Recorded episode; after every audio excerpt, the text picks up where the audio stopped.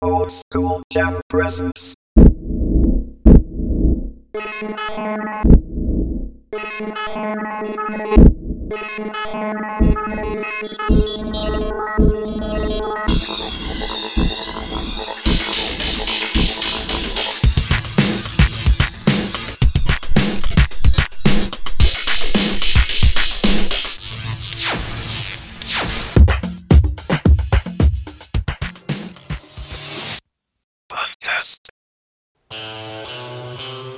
はい、オールドスクールジャム代表のオシです。さあ オーエスジェー ポッドキャスト始まりました。まあ、一人喋りがね長い分だけ、まあ、だんだんこうね会話というかねトーク技術が上がっていくっていうね、まあそんなことでね オーエスジェー ポッドキャスト始まりました。あまりにもね自然にっていうかあれなんですよ、これねあのー、まあジングルみたいなのが入った後にちょっと短いやつでダンダンダンダダって入るじゃないですか。それがなんかちょっと長い気がするなんだろう、なんて言ってっていいかわからなくなっちゃうんですよね。そうなんですよ。何気にこうこれつけたらこうはは華やかになるかなって思ってつけたものが、まあ、結果ちょっと邪魔じゃねみたいなね。あ、すいません。あ、すいません。あ、すいません。っていう感じで、まあ、話していきたいと思うんですが、まあ、あのー、まあ、お気づきの通りですよ。お気づきの通り、まあ、オーエスジェー ね、ふたり組でやってるんですが、活動してるんですが、まあ、今回も、まあ、エムシー みのる不参加ということで、あの代表をしね一人でこう収録に臨んでおるんですが、まあ今収録日がえっとですね、えー、じゅうがつのじゅうよっかなんですが、この、えー、エピソード更新する時はじゅうろくにちの日曜のねあのー、じゅうくじから夜しちじです。そこでね最新エピソードアップロードされているので、えっとまあじゅうろくにちの日は実はあのね虎の日と大安が重なるっていうね、割とこう両日日っていうお話、前回のねポッドキャストのエピソードで冒頭でね話したんですが、そのまあ両日日だからお金にまつわることね、虎の日はお金にまつわることがいいんじゃあの運が運気が上がるようなってことを話したんです。でにじゅうににちじゅうがつのにじゅうににち土曜日ですね、それが天赦日っていうところで、まあやややおおろずの神がねあの天に上がります。そしてまあ全ての罪を許してくれるっていうね、とてもねとてもいい縁起がいい日とされてる日なんが、まあちょうどねその天赦日と大安がまた重なってるので、またまたこれもね両日日なんですよ。めったにないね、特に天赦日はね。でまあじゅうろくにちもうねあのお聞きになってる方はもう過ぎ過ぎてるというかね、もうもうもうあとわずかよっていうじゅうろくにちの時間はあとわずかみたいな感じになっちゃうかもしれないですけど、まあ虎の日っていうのはね金運アップっていうふうに俗に言われているんですが、それであのー、まあ財布を新しくしたりとかそういったことをやってもらうと、まあ、運気上がりますよって。虎はねひゃく里ってひゃく里戻ってくるっていうことなので、こうなんだろうお金をこうね投資してもこう戻ってくるんじゃないかっていうね、まあ投資って言い方をするとねちょっとなんかギャンブルみたいに聞こえちゃうんであれなんですが、まあそういう意味合いもあるんでってことをお話ししたんですがね、虎の日にじゃあやってはいけないこと、天赦日にやってはまあやってはいけないことっていうかやらない方が望ましいですよって言われるねことがあります。それをね今日はちょっとね冒頭でお伝えしていこうかなと思ってるんで、まあ虎の日、まあ、じゅうろくにち日曜日、もうちょっともう時間やべえぞってなってますけど、まあやってはいけないっていうかねやらない方ができればいいですよっていうのは、まあ入籍であったりとか結婚式、やっぱねいて戻ってくるっていう、こう意味合いがあるので、あまりこうちょっとね良くないんではないかっていう感じになってます。あと、まあ、お葬式ですね。まあ、死者を弔うっていう形でやるお葬式なんですが、まあこうまたそれも戻ってきちゃうっていうと、そのせっかくねこうあの浄化っていうか成仏するような方向にねこう行くわけじゃないですか。肉体を離れてね、魂って言われるものがそう、ね、手に召されていくのに、まあちょっとこの現世の方に心残っちゃうんじゃないかっていうことで、あんまりですね綺麗に送り出してあげましょうっていうことなので、まあお葬式も、まあ、いや虎の日にはやらない方がいいんじゃないかっていうふうになってる。冠婚葬祭はね、まあこうちょっと避けた方がいいんではないかということになっております。まあもうね、あのー、更新日がねじゅうろくにちの日曜なので、うん、おせよって言うかもしれないですけどね。まあそんなこともね参考に、虎の日はね年にね多分あのー、転写日とか転写日って言われる日よりは多くあると思うのでね、そんなことをね心がけてみたら、またこうね運気が上がっていくのではっていうことで、で転写日についてですが、まあこの時にやっちゃいけない、まあの望ましくないですよって言われるもの、それがですね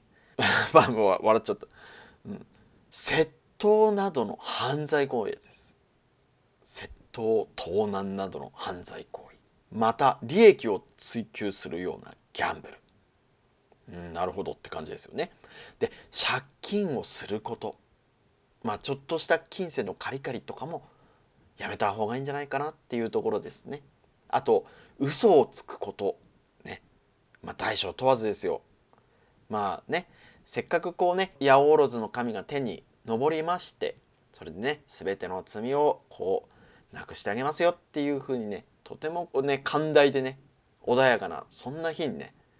まああんまりこういう行為はよろしくないっていうかね、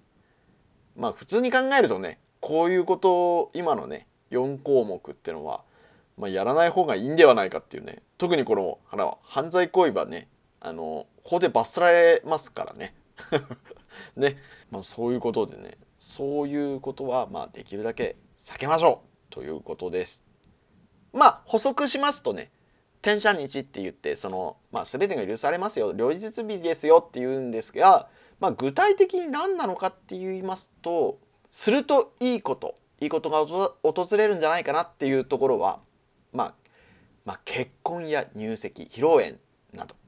あと家や車の購入、まあ、新規事業を始めるとかね、まあ財布の購入ですね。これ虎の日とねちょっとかぶっちゃうかもしれないんですけど、虎の日はねお財布を新しく新調して、うん、使い始めるっていうことの意味合いがちょっと強いかもしれないですね。運気が上がるっていう、そういうことです。でまあ開運グッズの購入です、転写日ね。でボランティアに参加すること、そういったことや、まあ、断捨離など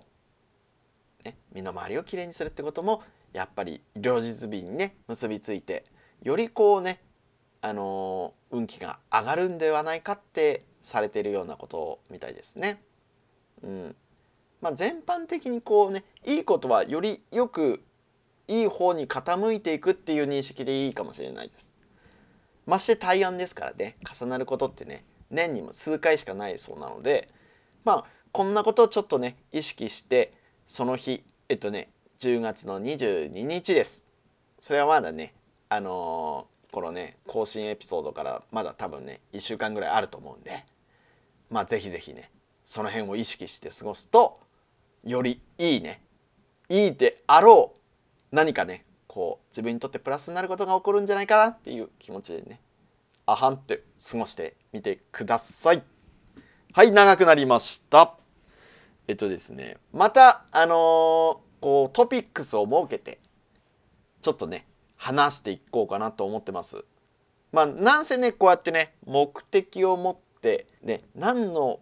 何について話すかっていうことがないと本当に具にもつかないことをただただ喋っちゃうっていうね、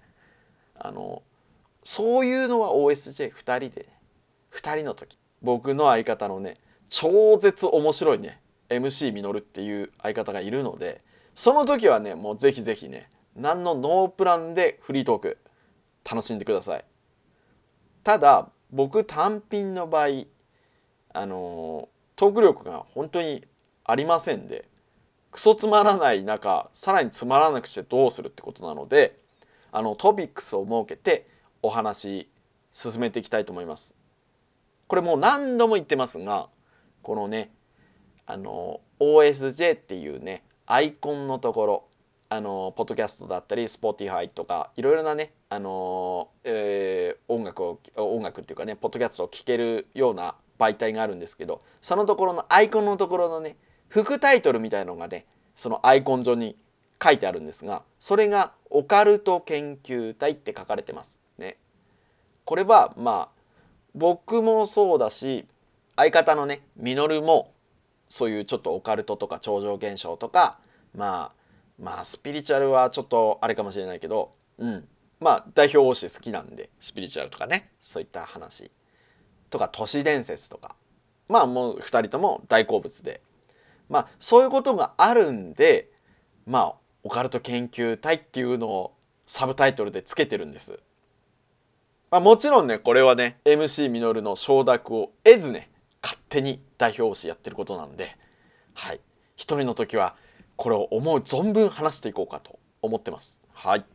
続いてはこちら。バスン。ありがとうございます。今回のトピックは、はい、よろしいですか。にせんにじゅうごねんに起こること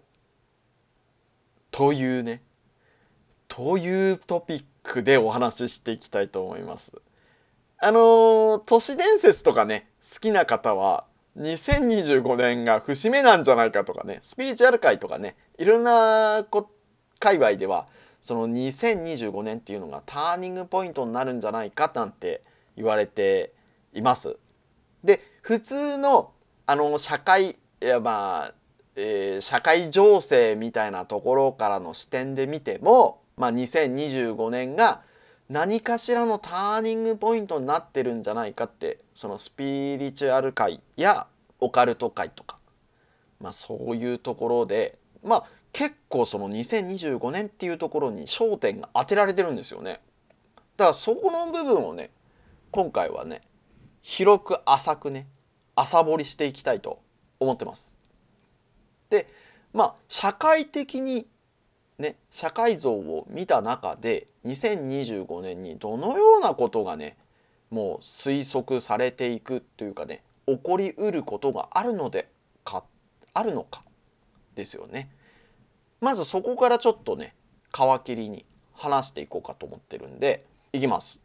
まあにせんにじゅうごねんに起こりうる、まあ、団塊の世帯って言われている、まあ、だいいち次ベビームーブの時期に生まれてね、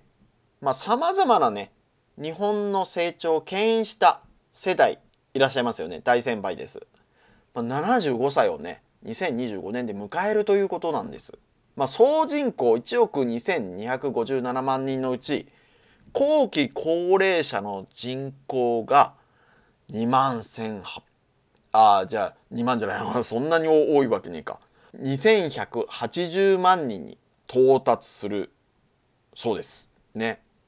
だからまあ団塊の世代っていう方たちがもうねその後期高齢者の方に入ってしまって、まあ、一気にこうね、あのー、高齢者側の方が増えていくってことなんですよね。でこれに伴いねあの医療費や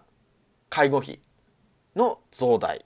またねそれに伴うほらそういうことを結局負担するのは若い世代ってことになるんで、まあ現役世代のね負担が増大していくということになっていくんです。で、医療分野ではね、ななじゅうごさい以上の後期高齢者のね、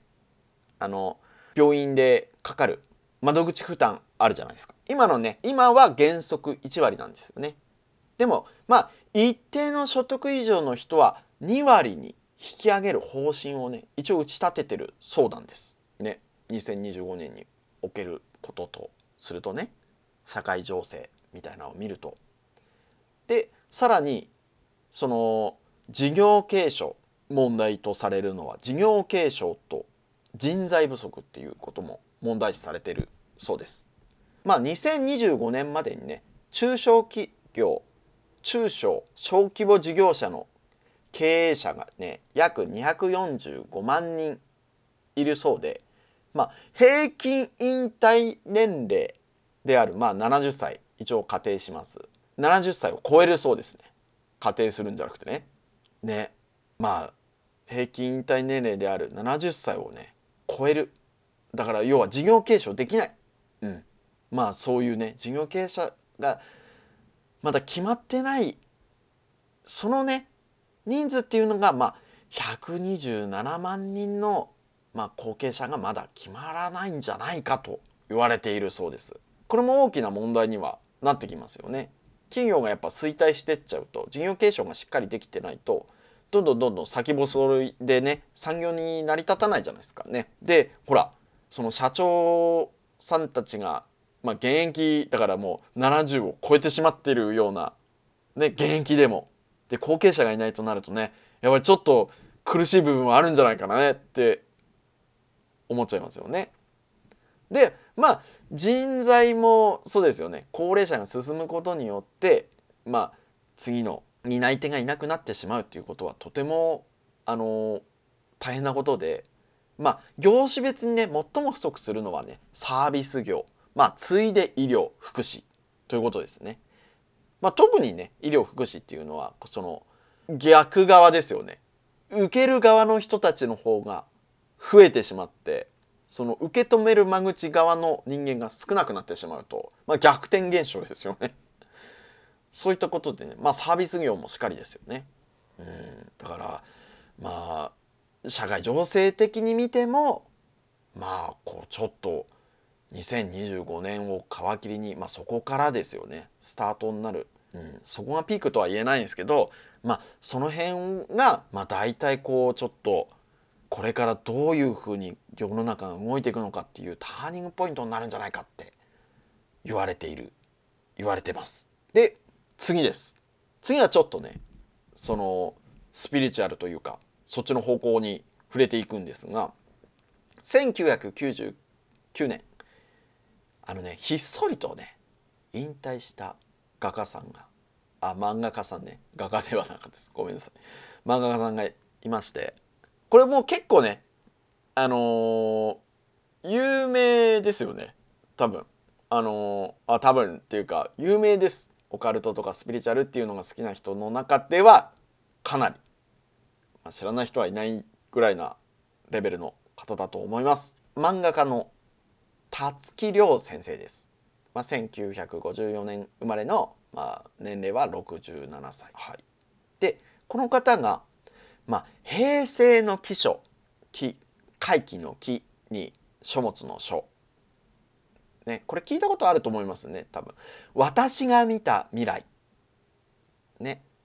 本書の表紙にね、大震災はにせんじゅういちねんさんがつにあるとされ、まあ出版からじゅうにねんごね、東日本大震災が発生して、一部の読者が予言の的中に気づき、幻の予言漫画として注目を集めることになってました。でにせんにじゅういちねん飛鳥新書から完全版として再び送り出され、瞬く間にごじゅうまんぶのベストセラーとなっております。これあのね、うんといろいろなね、あの書店でも買えますし、あの Kindle とかああいったものでも多分出てる書籍、電子書籍として出ている部分もあるんで、まあ気になる方はね、私が見た未来完全版っていうのがございます。それね見てもらえるとまたちょっとね、あのあの具体的に何か起こるかっていうことが書かれ、あの今予言というかね、予知夢みたいなものを見て、それでそれを書いてあるね、書き綴ってあるんで、うん、まあそれを全部言っちゃうとねネタバレにもなってしまいますし、まあこのね、えー、これはねあのー本の、まあ、タイトルっていうかね、こう見出しみたいなものに書かれてるんで、この部分だけは言ってもいいと思うんで、本当の大震災はにせんにじゅうごねんしちがつにやってくるとドドンとね書かれておりますわ。はい、まあ、詳しい内容についてはね、あのー、ぜひ、あのー、ご覧になってください、本をね。はい、まあということで辰木亮先生も、まあ、にせんにじゅうごねんねにせんにじゅうごねん、まあ、しちがつとは言わずにせんにじゅうごねんが、まあ、ちょっと何か大災害大災難がで起こるのではないかと言われていますね。まあ、予言をねしているみたいなのでターニングポイントではないかと。続いてあの占星術ね、星を見てこう占っていく、これ結構昔からあるね昔からあるこう占星術ってありますから、まあそれで見るねにせんにじゅうごねんっていう年は何なのかっていうところをねちょっとお伝えしていきましょうかね。うん、これはまたちょっとね何かが、まあ、どういう時代かっていうことのお話になってくるんで、うん、何が起こるとかってそういうことではな、ないけど時代の流れは占星術から見ると時代の流れってこういう流れなんですよっていうことをねおまかにねこうちょっとお伝えできればと思ってるんで、その占星術から見るにせんにじゅうごねんっていう話をでいきますね。占星術のね世界では地球を支配するよっつの時代があるってね言われてるんです。まあ、そのよっつというのはね水の時代、火の時代、土の時代、風の時代、このよっつになってきます。で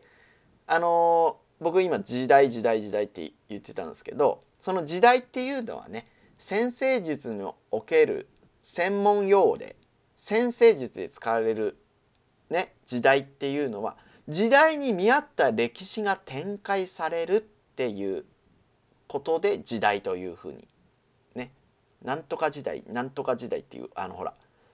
江戸時代とか鎌倉時代とかってそういったねこのここからここまでがそうやって統治された時代ですよっていう意味合いではなくてね、その見合った歴史が展開されていくのではないかっていうことをねふんわりした感じのね流れ、大まかな流れっていうのを時代と呼んでるんで、はい、でまあその今時代時代って何回もねしつこく言っちゃいましたけどよっつの時代がねあり、まあサイクルがあるんですよね。一つのその例えばまあ今水から始まったんで水の時代っていうのはね、まあ、にひゃくねんのねサイクルで動くそうです。でまあそこにこうちょっとね数年の誤差はあるとは思うんですが、でよっつの時代あったじゃないですか。だからトータルではっぴゃくねんはっぴゃくねんだから水からスタートすると水、火、地、まあ土でもいいです、地、風っていうこのねよっつのサイクル、いやよっつでいちサイクルだからはっぴゃくねんでねいちサイクルってことですよね。それを繰り返して、うん、繰り返してまた水に戻ってきてまたこう来て、ね、風の終わったらまた水に戻るっていう、ね、よっつでいちサイクル、うん、まあにひゃくねんのスパンって言いましたよねひとつのサイクルが。ただねまあ大体おおよそねにじゅうねんのサイクルでね小さな時代の入れ替えっていうのもあるそうです。で時代が変わる時期に大切なのは木星と土星の動きだそうで、木星や木星はね発展や容認、土星はルールやコントロールという意味を持ってるんです、ね、木星と土星の動き、木星は発展や容認、認めるってことですね。で土星はルールやコントロールという意味を持ってます。で占星術の世界ではとてもね重要な星、そういう位置づけでねこのふたつの星を見ているそうです。でこのふたつの星が接近する状態、ね、木星と土星が接近する状態をコンジャクション、これまあ知ってる人は多分知ってると思いますけど、コンジャクションと呼んでるんです。でね、約にひゃくねんごと、だから水だったらね、水の時代っていうのはだいたいにひゃくねんっていうふうにさっきね話しましたが、そのにひゃくねんごとににひゃくねんごとの、まあ、入れ替えっていうかね、変わりっていくことをグレートコンジャクションと呼ばれるね、大接近ね、木星と土星のこうねふたつが接近する状態をコンジャクションと呼んで、まあ、にひゃくねんごとにね、まあ、大接近が起こる、それがグレートコンジャクション、そう言われている、占星術では。はい、まあこのねよっつの時代、大まかに、まあ、どんな時代なのかなって、どんなそのね流れで動いていくのかなっていう風な感じを言いますと、まあ、水の時代っていうのはね、特徴的なのは、まあ、女性的な時代、まあ、感情がねこう左右していくような時代と言われています。まあ、水のようにね全てが混ざり合い、ひととこにとどまらない融合というイメージ、そういったイメージがね、まあ、水の時代の特徴っていう感じです。で、火の時代のね特徴は、情熱や直感が大きなポイントとなり、強い権力に支配され平和な世になる。まあ、強い力を持ったね権力者がいまして、それで、まあ、統治され、そのねその国とかそういったものが統治されて、それでまあいろいろな文化がこう入ってきたりとか、芸術にこう火がつくというかね、まあ、情熱的なこうね芸術も爆発していくわけですわ。で、今度地の時代、まあ、土の時代とも言われますけどね、地の時代という特徴は、まあ、物質的なものに価値があると言われることになるそうです。まあ、産業革命、産業を起こしてこのものに付加価値を与えたりとかね、こういうな、なんて言ったらいいんだろうね、なんとか車であったりとか物とか、例えばちょっと目に見えないものであれば結婚とかね、そういったそのまあ物質というかね、そういったものが物質主義みたいな形で取られていくような特徴を持っていると。はい、実際にこうね目で見てわかるね、その経済のね、経済もそうですよね、お金、金ね、そういったものであったりとか、肩書きみたいなものもありますよね。そういったものに価値があるということでね、物質主義、それが特徴になります。で、ここからがポイントなんですが、風の時代、今まさにね風の時代になっているって言われているんです。にせんにじゅうねんから風の時代にこう移行してね、土だからその物質主義から次は風の時代に変わっていくんですよって言われているんですよね。にせんにじゅうねんからね、その風の時代の特徴とは、物質的なものの価値が失われて、情報などの見えないものの価値が高まる、そういったふうに言われています。だからまあなんだろう、まあもう本当にこう分かりやすい例えで言うと、そのインターネットとか、こう実際にこうねその情報のやり取りだけじゃないですか、あれはね。だから目に見えないようなものがこうに価値がとらわれていく、そのね美的センスとかそういったものもですよね。自分の感性とかね、だから目に見えないもの、例えばその人が持っている能力であったりっていうところに今度価値を持たせていくような時代になっていくんじゃないかね、物質主義からこう脱却して、そういうね魂とかね、その自分らしく流動的に生きるようなね、風のように流れていくような、そんなような時代にね移行していくではないかって。でもなんでにせんにじゅうごねんなのっていうと、にせんにじゅうねんから風の時代になっていくんじゃないのなんて思うかもしれないですけど、そのねやっぱり急にほら土土っていうかね、地の時代から「はい風になります」ってすぐ「ゆっゆっ」ってバスンってすぐ変わらないんですよね。時代のこういうね、こういう流れで起きていきますよっていう、こういう枠組みなんで、だから多少なりともこう移行期間がやっぱあるんですよ。で全くこの流れ変わってきますよっていうのが、そのねちょうどにせんにじゅうごねんっていう風にね、そこもなんかこう絡み合ってくるから、ちょっとやっぱにせんにじゅうごねんってね、生鮮術から見てもちょっとなんかこう節目なのかななんて思っちゃう風なね、捉えてもいいような、そんな風に僕はね印象を受けました。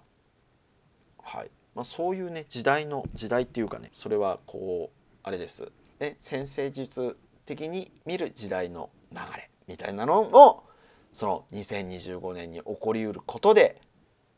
まあ、風の時代が本当に到来して、ちょっと物質至上主義から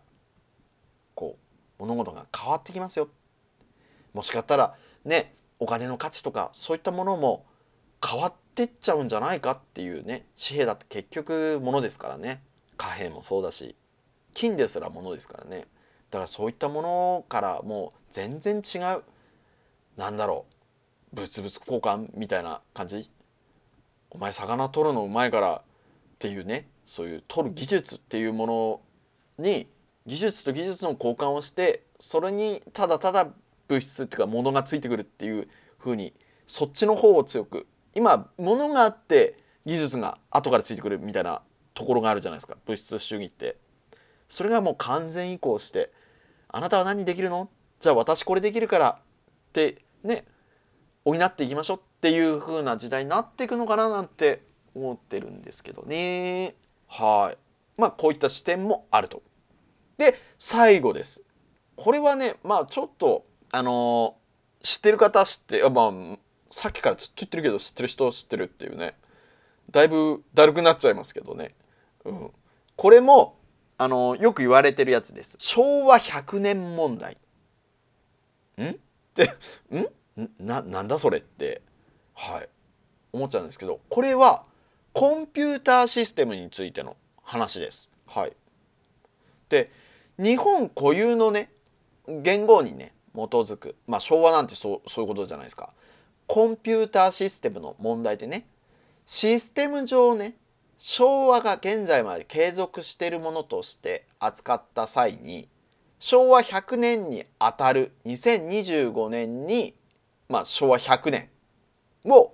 昭和ゼロねんと誤って認識することで起きる問題とされています。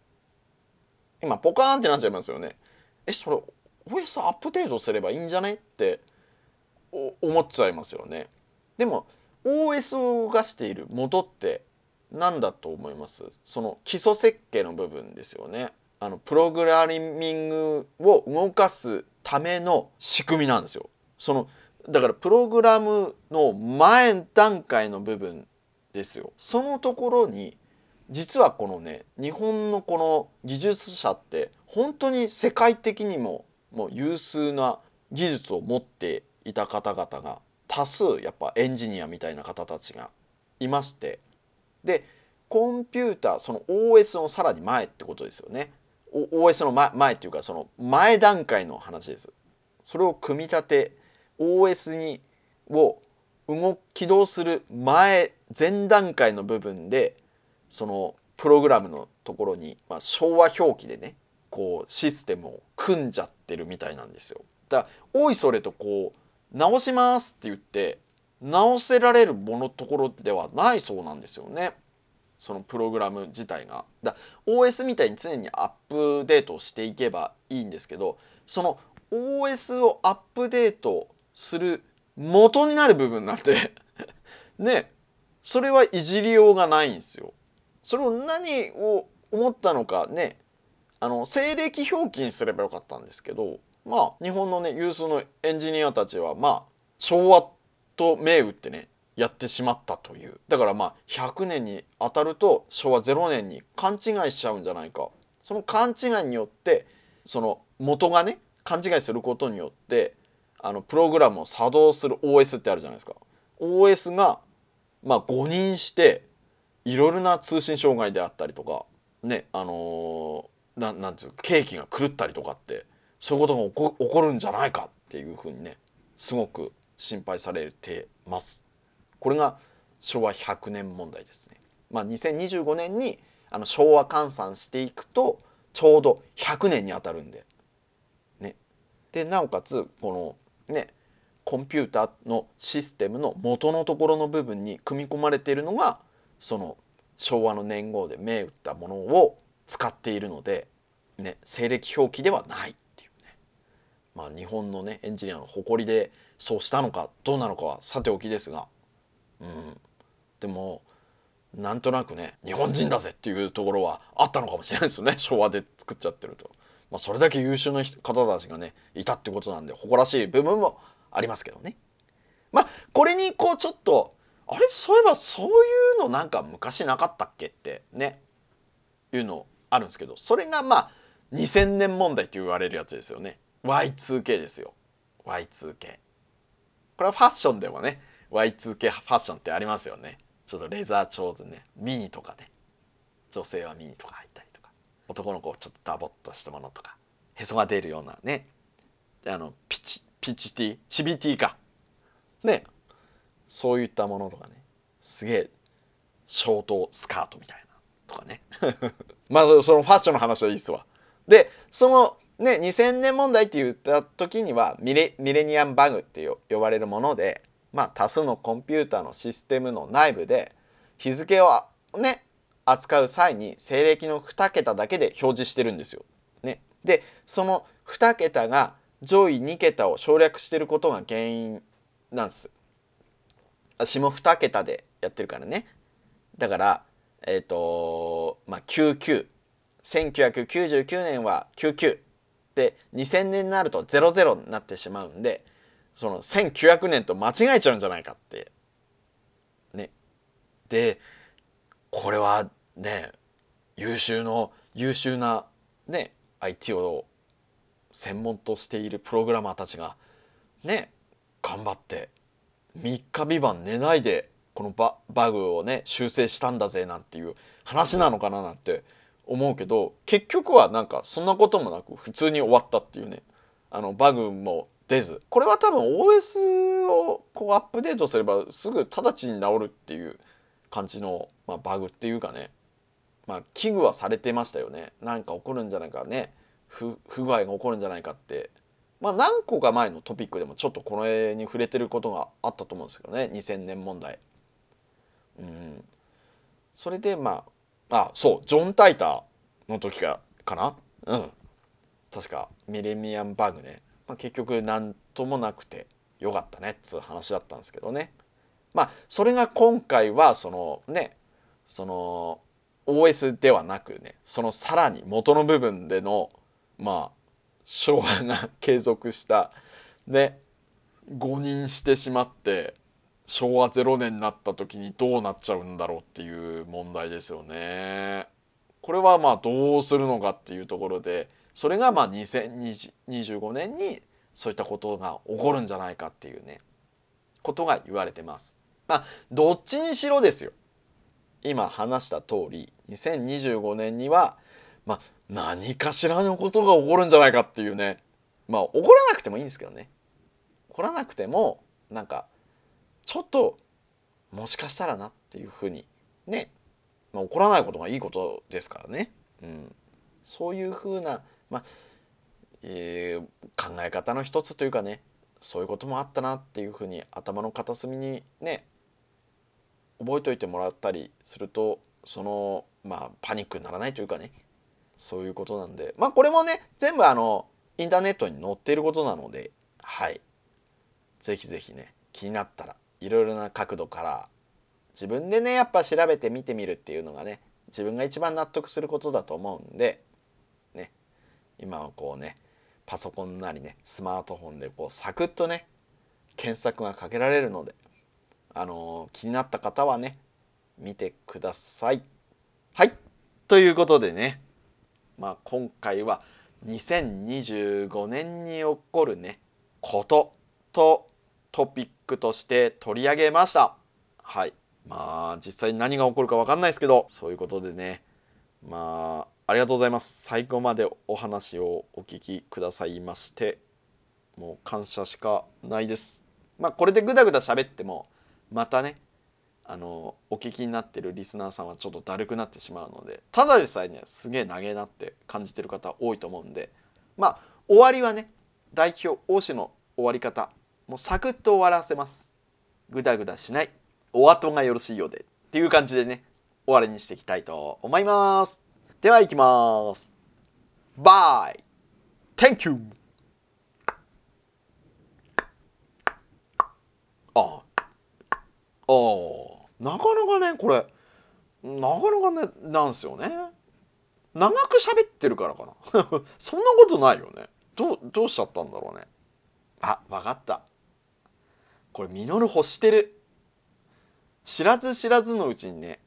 王子ミノル欲してますわ。まあミノルこれを聞いてたらね連絡ちょうだいよ。あ、ごめんごめんこんなねあの公共の電波をね乗っ取ってね相方ミノルにメッセージを送ってる場合じゃないよね。あのー、これちょっとまたね、あのー、サクッと終わりにするって言ってあれなんですけど、最後にこれだけ喋らせてください。あのー、この前あのユーマについて話したじゃないですか。あれあのー、エムシー ミノル聞いてくれたみたいで、うん、お前が探してるユーマここにいるぞっていう ライン 入りました、うん、何言うとんねんって思ったけどね、はい、ありがとうございます。はい、じゃあこれでおしまいです。